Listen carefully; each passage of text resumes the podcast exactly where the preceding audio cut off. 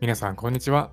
デジタルに強くなるラジオを本日もやっていきます。このラジオでは自作 PC と MacBook カタカタしながら暮らしている僕がデジタルメディアの最新情報や生活で役に立つ Tips などを毎日発信しております。おはようございます。最近ですね、僕のラジオの方でも最近ちょこちょこ紹介させてもらっている DeepL っていう翻訳ツールをよく使ってます。で、英語を日本語にして使うだけではなくて、逆ですね。日本語を英語で使うっていう時も時々あるんですよ。で、この場合でも本当に優秀ツールですね。まあ、日本語を普通に打ち込んで、で、DeepL が英語にして訳してくれる。で、その文章、訳してくれた文章を、まあ、直すところがあれば、まあ、チェックをしてね、直すところがあれば直して使うっていう感じですね。直すところっていうのも本当にイメージ的には英語で言うと100ワードから200ワードの中で1から2ワードぐらいあるぐらいなんですかね。うん。まあ、意味としては全然通じるだろうなっていう文章が出来上がってきて、まあ、ちょっとなんかこの単語は気になるかなっていうのを直したりするぐらいで、本当に優秀なね、翻訳ツール、DeepL っていうツールがありますんで、まあね、皆さんもぜひ使ってみてください。で、今日は何の話かというと、今日はポッドキャスター、時間を奪われないクリエイターということでお話をしていきます。ポッドキャスター、時間を奪われないクリエイターですね。はい。まあ、ポッドキャスターっていうのは、今回のこの僕のラジオで言うと、当然、ポッドキャストのそうですし、日本で言うと、まあ、 Voicyとか、スタンド FM っていう音声フォームもありますよね。まあ、そのあたりをして、まあ、ポッドキャスター、まあ、音声配信者みたいなニュアンスでね、お話をしていきますんで、ごください。で、時間を奪われないクリエイターということで、今日のラジオを配信しようかなと思った理由があるんですけど、昨日ですかね、昨日の Voicyの方で、キンコン西野さんとか周平配信を聞いていたんですよ。で、キンコン西野さんがクリエイターエコノミーについての話で、えー、絵を描くことがよりこうマネタイズしやすくなるような仕組みがね、できたりしてますみたいな、まあすごいめっちゃ噛み砕いてお話ししてますけどね、今。まあ、そんな話と、あとは周平さんは、あの、 Voicy代表の緒方さんとの対談配信みたいなのを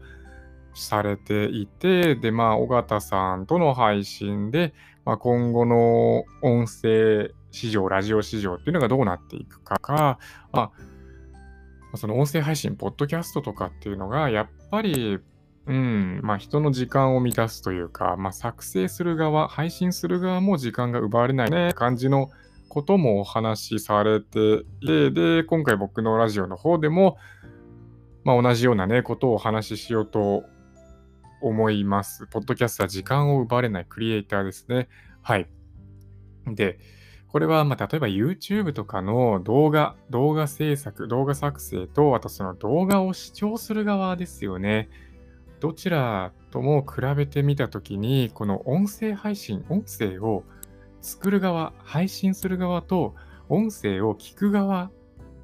この両方ですね、両と両方見比べてみると、やっぱり音声っていうのは、時間が奪われないなっていう感じは僕も思います。僕ももう史上音声配信っていうのをやってきてますけれども、音声配信ってサクッとできるんですよ。うん、配信する側もサクッとできるんですよね。例えばですけど、服装とか気にしなくていいですからね。見た目じゃないですから。声ですからね。声で届けるんで、別に服装とか気にしなくて OK。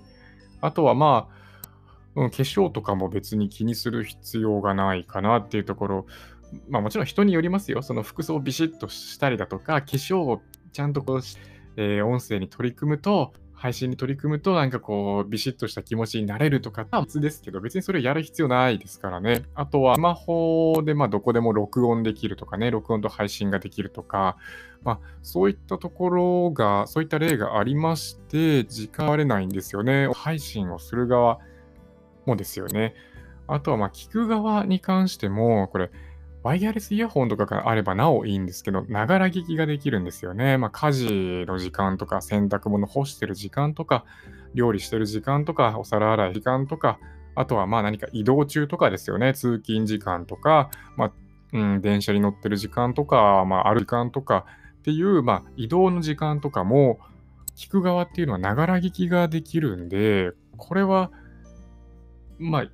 より自分のその聞いている人の時間も満たすっていうことにつながるんですよね。一方の方を見てみる。動画編集って、まあ、僕本格的にやってんで、まあ詳しいことは言えないんですけど、時間かかりますよね。かなり時間かかりますよね。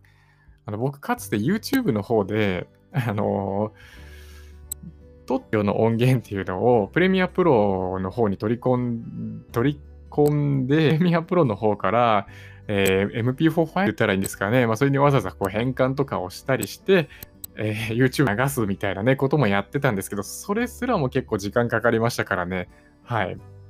から作る側も結構時間かかりますし、動画見る側ですよね。YouTube とか開いても、いろんな関連動画とかが出てきて、なんか気づいたら時間過ぎるよね。1時間、2時間とかね、場合によっては3時間、4時間とか過ぎてる時もありますよね。僕も学生の時とか、まあ一日中 YouTube 見てた時とかあったんで、まあすごいわかるね。本当に動画を見ても、まあ、時間がまあ言ってしまえば奪われるっていうことよね。はい。なので、この作る側、聞く側を言うと、まあ、配信する側、聞く側、動画で言うと作る側と見る側、この両方で、両方ずつっていう言葉合ってるかな？まあいいか。両方ずつで比べてみたときに、音声の方っていうのは時間が奪われるってことになるね。はい。で、僕の例になるんですけれども、この音声配信にどれぐらい1日の時間がかかっているかっていうところでお話をすると、まあ、大体そうですね、30分とかそれぐらいですかね、20分から30分。大体3つの工程に分かれていて、1つ目が台本作成ですね。一応台本っていうのを作ってるんですよ。そんな本格的には作らないんですけど、その日、まあ、その時に話す内容っていうのを、本当にメモですね。メモぐらいな感じで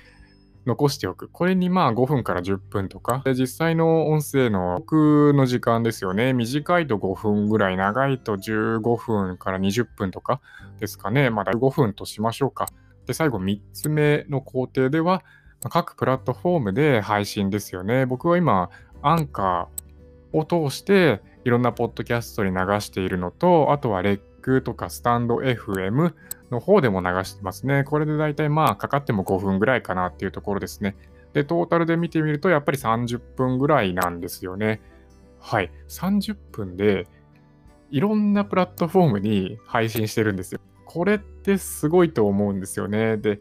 動画をやっていると、まあ、その確かにその動画が1本あれば、いろんなね、プラットフォームで流せるっていうのはいけるかもしれないんですけど、動画制作で、だって15分の動画を作るだけでもどれぐらい時間かかります？めちゃくちゃかかりますよね。例えばその、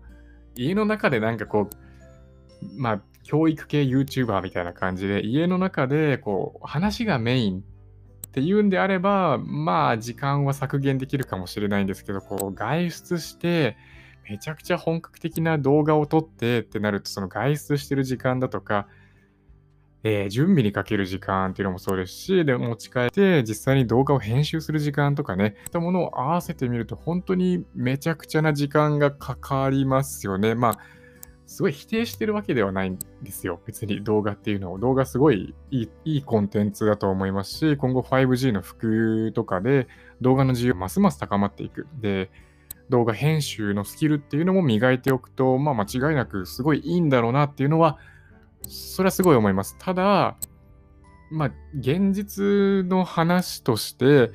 動画とポッドキャスト音声っていうのを比べてみると、こうも違いが出るのかなっていうところでお話をしておきたかったので、今話してるっていう次第ですね。はい。まあ、確かに YouTube っていうプラットフォーム、動画のプラットっていうのはめちゃ巨大になりましたよね。ただ、を作る側も、それを見る側も、時間がすごいかかるっていうのも現実としてはあるっていうところですね。はい。というわけで今回は、ポッドキャスター時間を奪われないクリエイターということで、まあ、ポッドキャストを含む音声配信と、配信だけではなくて、その音声を聞く側も時間が生まれない、むしろ時間が満たされると言ってもいいぐらいの、まあ、メディア、音声メディアっていうものがあるんだよっていうお話になります。今回はこの終わりにしようと思います。ぜひね、皆さん配信、音声配信始めてないっていうか、音声発ね、まあ、初めは何でもいいと思います。スタンド FM でもいいですし、ポッドキャストやりたいんだったら、アンカーっていうツールを使ってみるのもいいと思いますんで、ぜひ始めてみてはいかがでしょうか。この辺で終わりたいと思います。皆さん、また次回お会いしましょう。バイバーイ。